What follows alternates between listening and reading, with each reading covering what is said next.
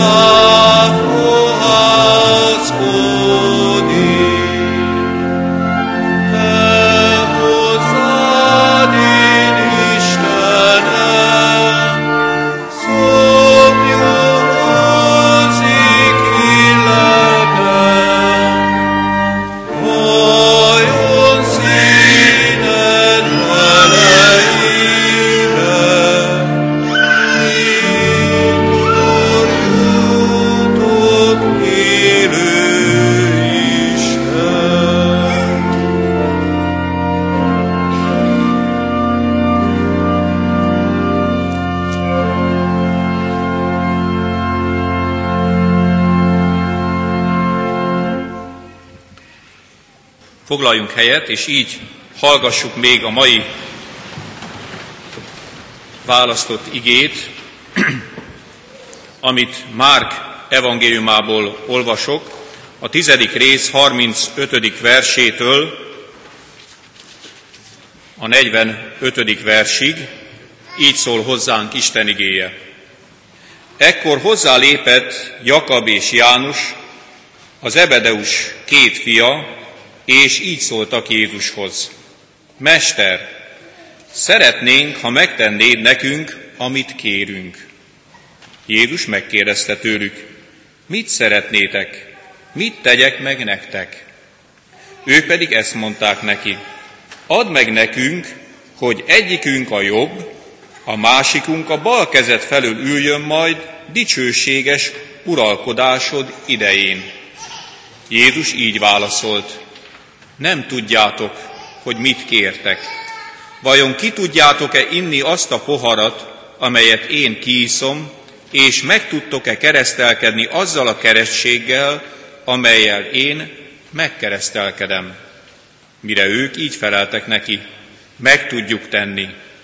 Jézus ekkor ezt mondta nekik, azt a poharat, amelyből én iszom, kiisszátok, és azzal a kerességgel, amelyel én megkeresztelkedem, megkeresztelkedtek, de hogy ki üljön jobb vagy bal kezem felől, azt nem az én dolgom megadni, mert azoké lesz az, akiknek elkészítetett. Amikor ezt a tíz tanítvány meghallotta, megharagudott Jakabra és Jánosra, de Jézus odahívta őket, és így szólt hozzájuk. Tudjátok, hogy azok, akik a népek fejedelmeinek számítanak, uralkodnak rajtuk, és nagyjaik hatalmaskodnak rajtuk.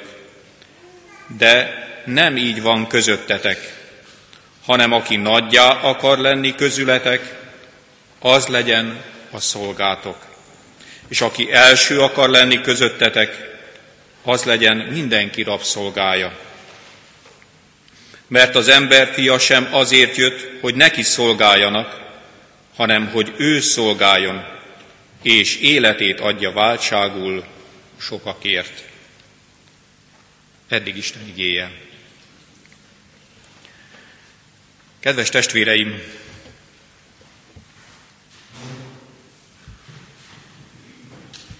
hadd kezdjem egy történettel. Kedves gyerekek, lehet, hogy már hallottátok, egy apa és egy fia elment a vásárba, elvitték a szamarukat. Ahogy mentek, sétálgattak, szembejövő emberek megmosolyogták. Az egyik nem is bírta ki szó nélkül. Nézd már, ott kutyagolnak a szamár mögött. Ha, ennyi eszük.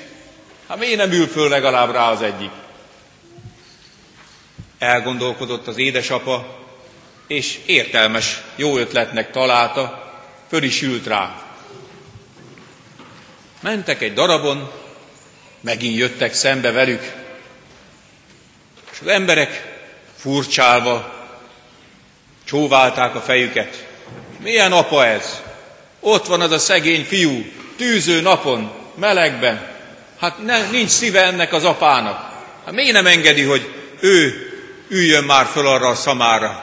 És ő sokkal erősebb, sokkal jobban bírja a kutyagolást. Megint elgondolkodott az apa rajta, leszállt, és fölültette a fiát.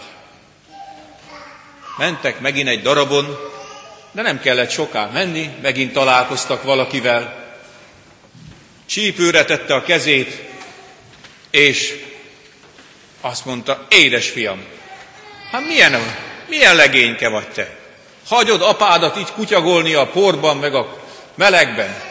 Hát nem jössz te arról a szamáról. Kisfiúnak nem kellett kétszer mondani, rögtön leugrott a, a szamáról, és fölengedte édesapját. Az édesapa gondolkodott egy kicsit, azt mondja, édesfiam, gyere, ülj mellém, elférünk ezen a szamáron ketten is. Mentek egy darabon, és már látom a mosolyt az arcotokon, hogy tudjátok a folytatást. Hát így van. Megint jöttek szembe velük, nem sajnáljátok ezt a szamarat. Hát majd összeszakad ez a szegény szerencsétlen állat ebbe a melegbe. Két embert is vinni. Ha van nektek szívetek, hol van a ti lelketek? És rögtön lepattantak a szamáról, tényleg megsajnálták. Hát, apuka gondolkodott, azon tanakodott fejét vakarva, Szegény, szerencsétlen állat eddig cipelte, hát meg kellene hálálni neki ezt, és fogta fiával, és fölnyalábolta a szamarat, hiába tiltakozott, hiába kapálózott, fogta a vállára, fölkapta, és vitte a szamarat, nagy nyögve, nyöszörögve. Na hát azt a nevetést, azt a hahotát, amivel hogy beértek a városba, mert már nagyon közel jártak a városhoz, hogy ki a hasát fogta, ki leborult a földre, és úgy könnye is kicsordult a nevetéstől, hogy még ilyen bolondokat, hát, vagy a szamarat vinni. Kedves gyerekek,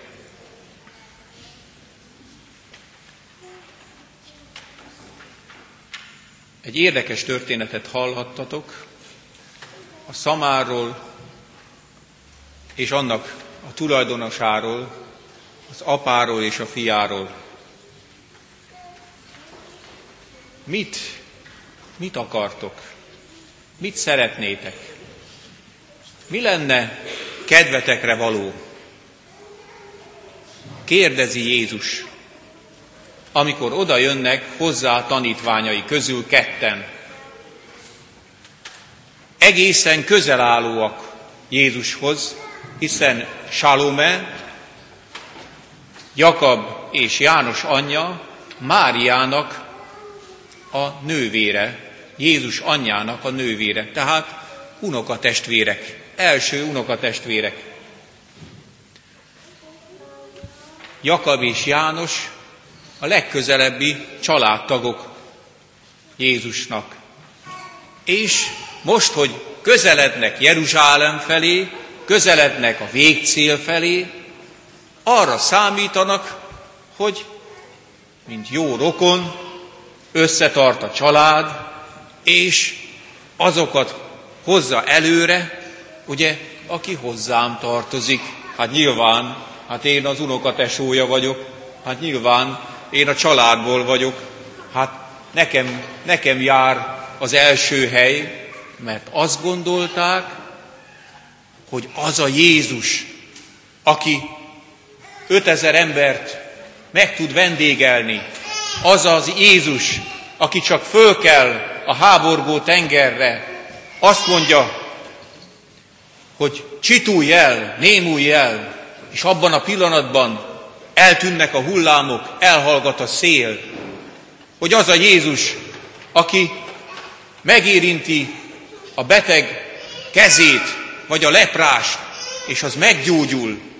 Sőt, ott van a Naimi ifjú, vagy a Jairus leánya, vagy a Lázár, aki már négy napja a sírban feküdt, és föltámadt, hogy még a halálnak is az Ura, parancsolója, az a Jézus. Csak király lehet, csak úr lehet mindenek fölött. Ki tud ellenállni? Ki képes ellenállni ilyen erőnek, ilyen hatalomnak?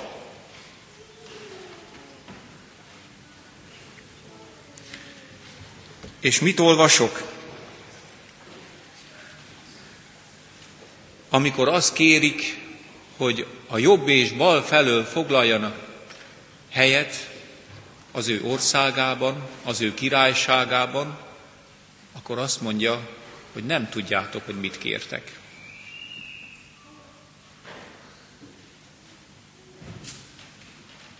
Miért vagytok itt, kedves testvéreim? Miért jöttetek el Isten házába? Miért jöttetek Isten színe elé? Mit akartok? Mit szeretnétek? Finomítsam egy kicsit. Miért jöttetek? Azért, hogy meggyógyuljatok? Azért, hogy egészségben maradjatok? Azért jöttetek, hogy a vállalkozásotok továbbra is sikeres legyen? Azért jöttetek, hogy előbbre jussatok, hogy célhoz érjetek?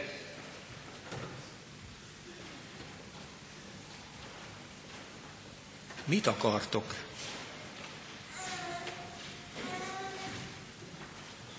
Mit szeretnétek? Igazán, mire van szükségetek? Valóban ezekre van szükségetek? Valóban hatalomra, pénzre, dicsőségre, egészségre van szükségetek?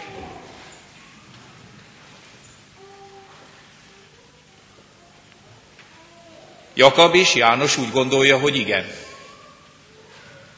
Jézus válaszából azonban kiderül, hogy van ennél nagyobb kérés is. Van ennél nagyobb kívánság is.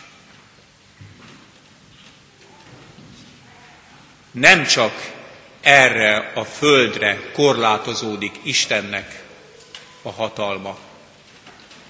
Jézus Krisztus nem azért jött, hogy valamit adjon, valami morzsát az asztalról, ami lehullik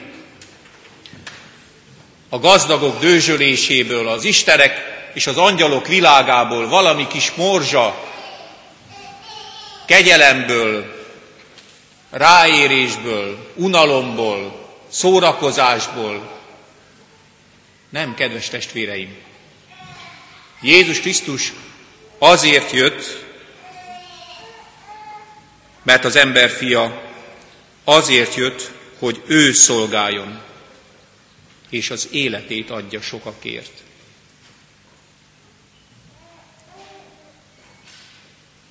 Kedves testvéreim, mert az élet az elszalad.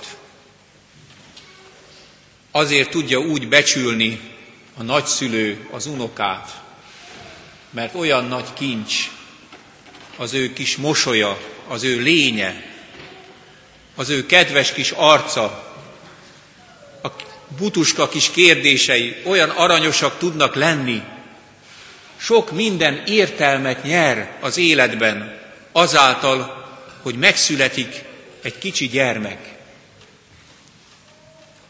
De kedves testvéreim, a halállal lezárul az élet, a földi élet. A halál pontot tesz mindenre, és ringathatjuk magunkat abba a képzetbe, hogy gyermekeinkben, unokáinkban majd folytatódik a mi életünk. Egy-két évig még emlegetnek, szeretettel, hálával. Ha volt időnk foglalkozni velük, ha le tudtunk ülni velük, játszani, ha megtanítottuk őket imádkozni, ha oda vittük az Istenhez,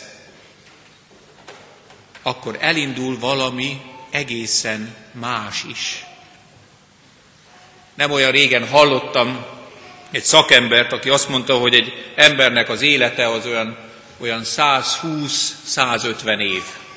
Mert olyan jó esetben 70-80 évet él, és a gyerekei még túlélik egy 20-30 évvel, és talán még az unokái még egyszer-kétszer megemlegetik az ő nevét, és mondom, jó esetben 150 év, és eltűnünk.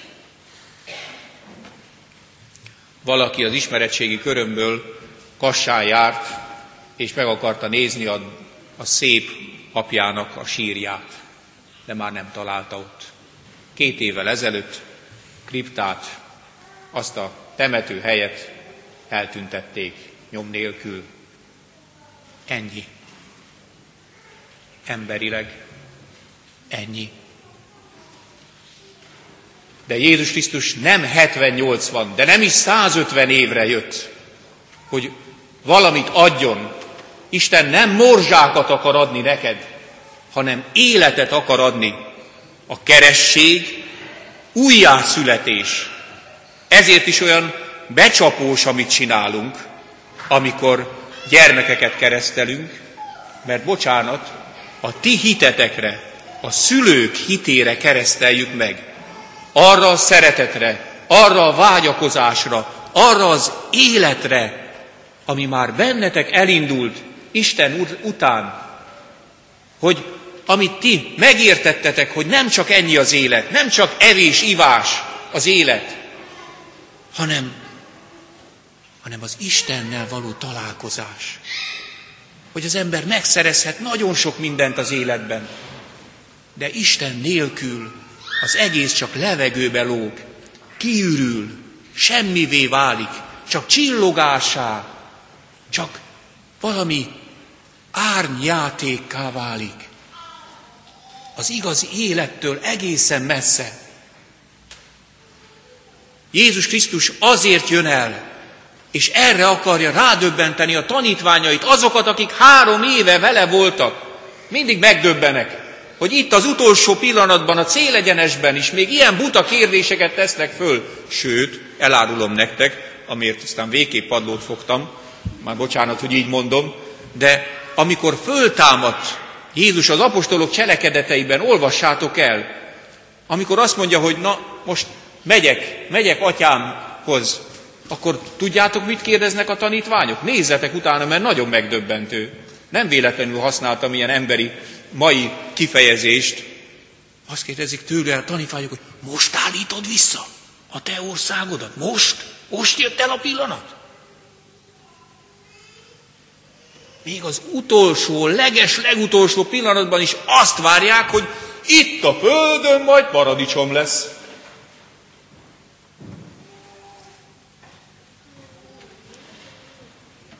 De Isten országa, bár köztünk van,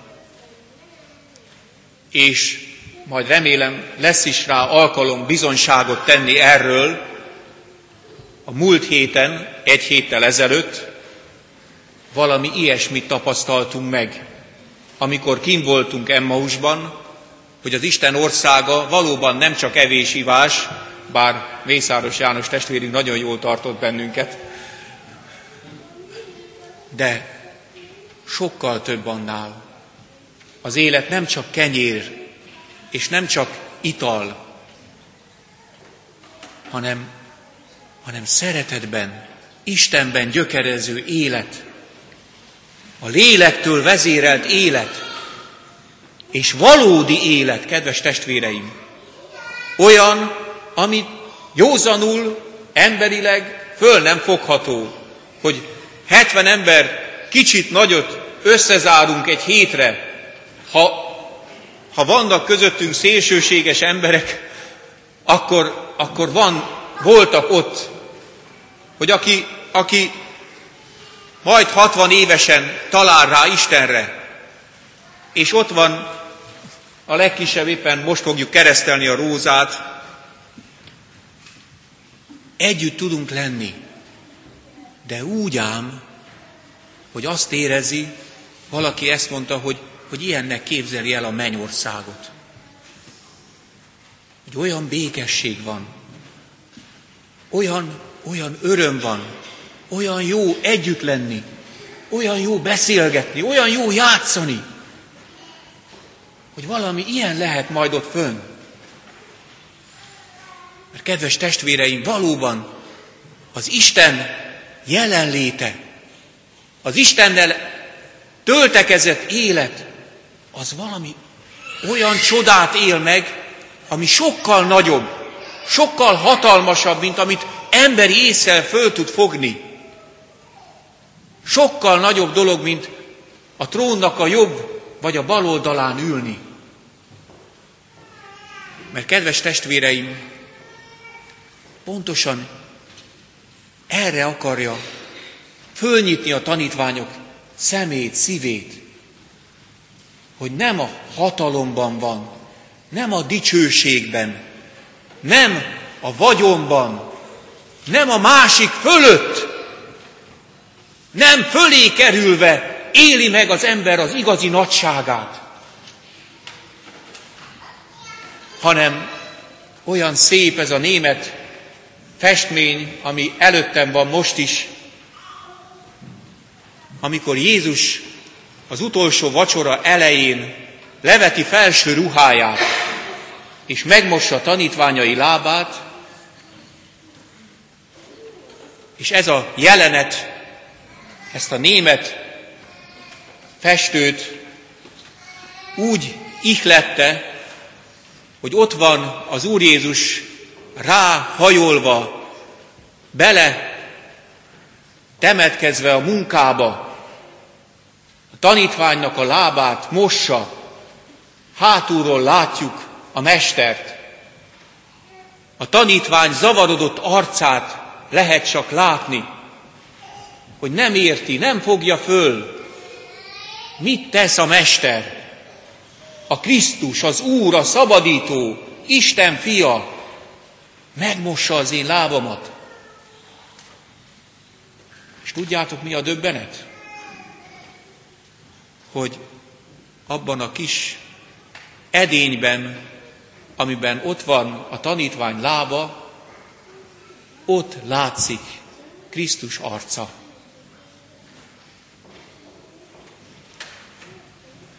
Mert kedves testvéreim,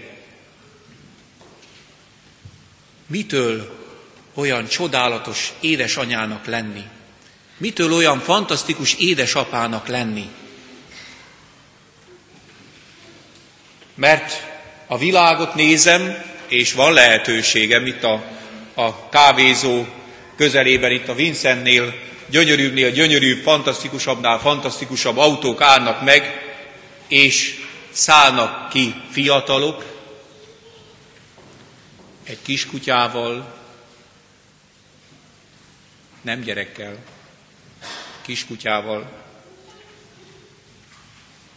Mert kedves testvéreim, gyermeket vállalni szeretet nélkül nem lehet.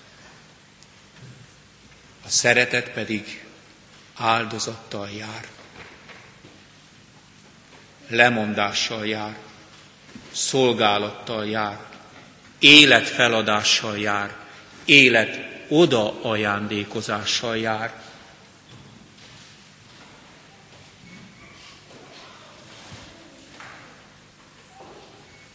Pont ez a titok.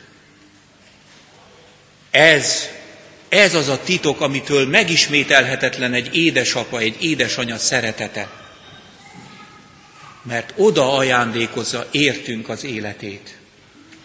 Ezért tud a nagymama kalácsa vagy kakaója olyan megismételhetetlen lenni, mert beleadja magát, szívét, lelkét, szeretetét. Isten erre tanít.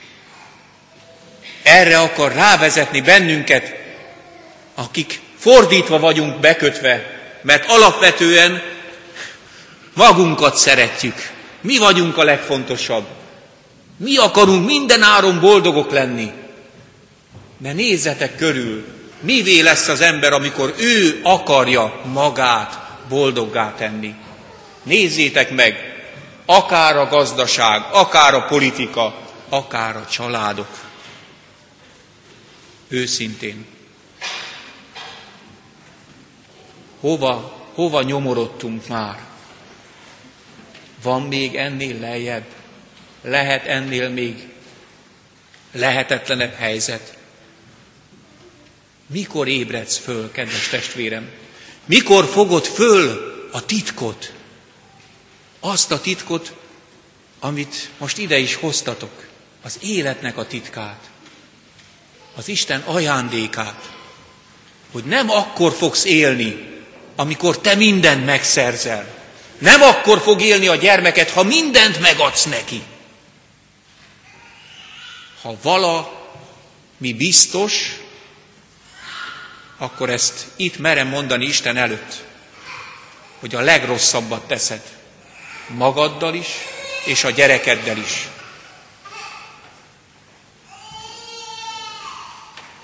Ha nagyjá akarod tenni, akkor megtanítod élni és az élet nem megy áldozat nélkül, nem megy lemondás nélkül, nem megy úgy, nem lehet szeretni, hogy nem adod oda magadat bele. Ha magadat kispórolod, akkor az nem lesz igazi szeretet. De nem lesz igazi élet sem. Nem lehet. Jézus Krisztus ezért jár elől példával, ezért mondja azt, mert az emberfia sem azért jött, hogy neki szolgáljanak, hanem hogy ő szolgáljon. Pedig ha valakinek, ha valakit kellene szolgálnunk, akkor az Isten, hiszen mindent neki köszönhetünk. A teremtést, az életünket, mindent, minden. De ő azt mondja, az emberfia nem azért jött, hogy neki szolgáljanak, hanem hogy ő szolgáljon, és életét adja sokakért. Merjük elhinni ezt, és merjünk e szerint élni. És hiszem, hogy akkor a keresztség nem csak egy szép szokás, hanem valóban az életnek az ajándéka lesz. Az igazi, Krisztusban való növekedésnek az útja lesz. Jöjjetek, erre mondjunk hitvallással igent. Álljunk föl, és valljuk meg a mi hitünket. Hiszek egy Istenben, mindenható atyában, mennek és földnek teremtőjében, és Jézus Krisztusban, az ő egy szülött fiában, a mi Urunkban, aki fogantatott Szentélektől, született Szűz Máriától, szenvedett Poncius Pilátus alatt, megfeszítették, és eltemették. Alászállt a poklokra, harmadnapon feltámadt a halottak közül, fölment a mennybe, ott ül a mindenható Atya Isten jobbján, onnan jön elítélni élőket és holtakat. hiszek szent lélekben, hiszem az egyetemes anyaszent egyházat, a szentek közösségét, a bűnök bocsánatát, a test feltámadását és az örök életet. Amen. Szeretettel kérem, hogy a családos héten résztvevő kedves testvéreim, akik itt jelen vannak most, jöjjenek ide a, a, az úrasztala mögé, és szeretnénk egy áldást énekelni a 134. Zsoltárunk utolsó versével, egy áldást. Kántor úrnak segítségét előre is köszönöm.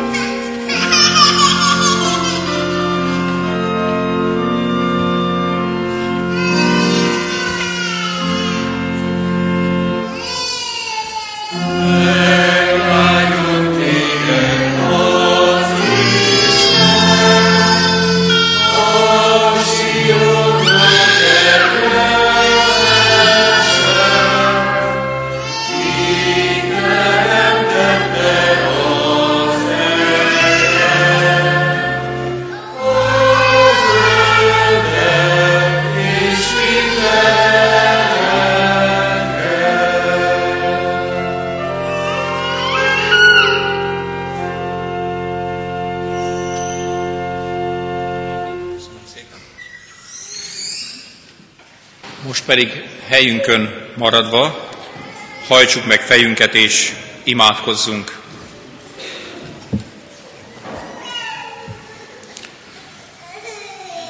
Drága Urunk, Te azt kérdezed tőlünk,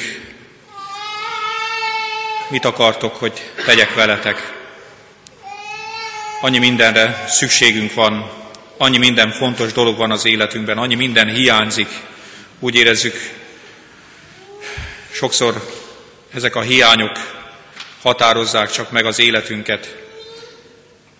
Segíts fölnyitni a mi szemünket, szívünket, meglássuk azt, amink van. Tudjunk örülni annak, ami a miénk. Hogy nem természetes nagyon sok dolog, és nem csak kezünkre, rábunkra gondolok, nem csak az egészségünkre, nem csak a családtagjainkra gondolok, hanem nagyon sok minden egyáltalán nem természetes, hogy van. Köszönjük, Urunk, hogy fölnyitod a mi szemünket.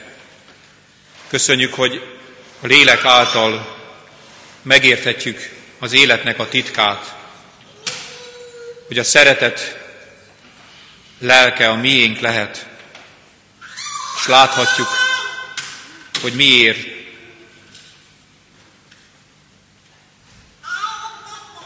Mi mit ér a mi életünkben.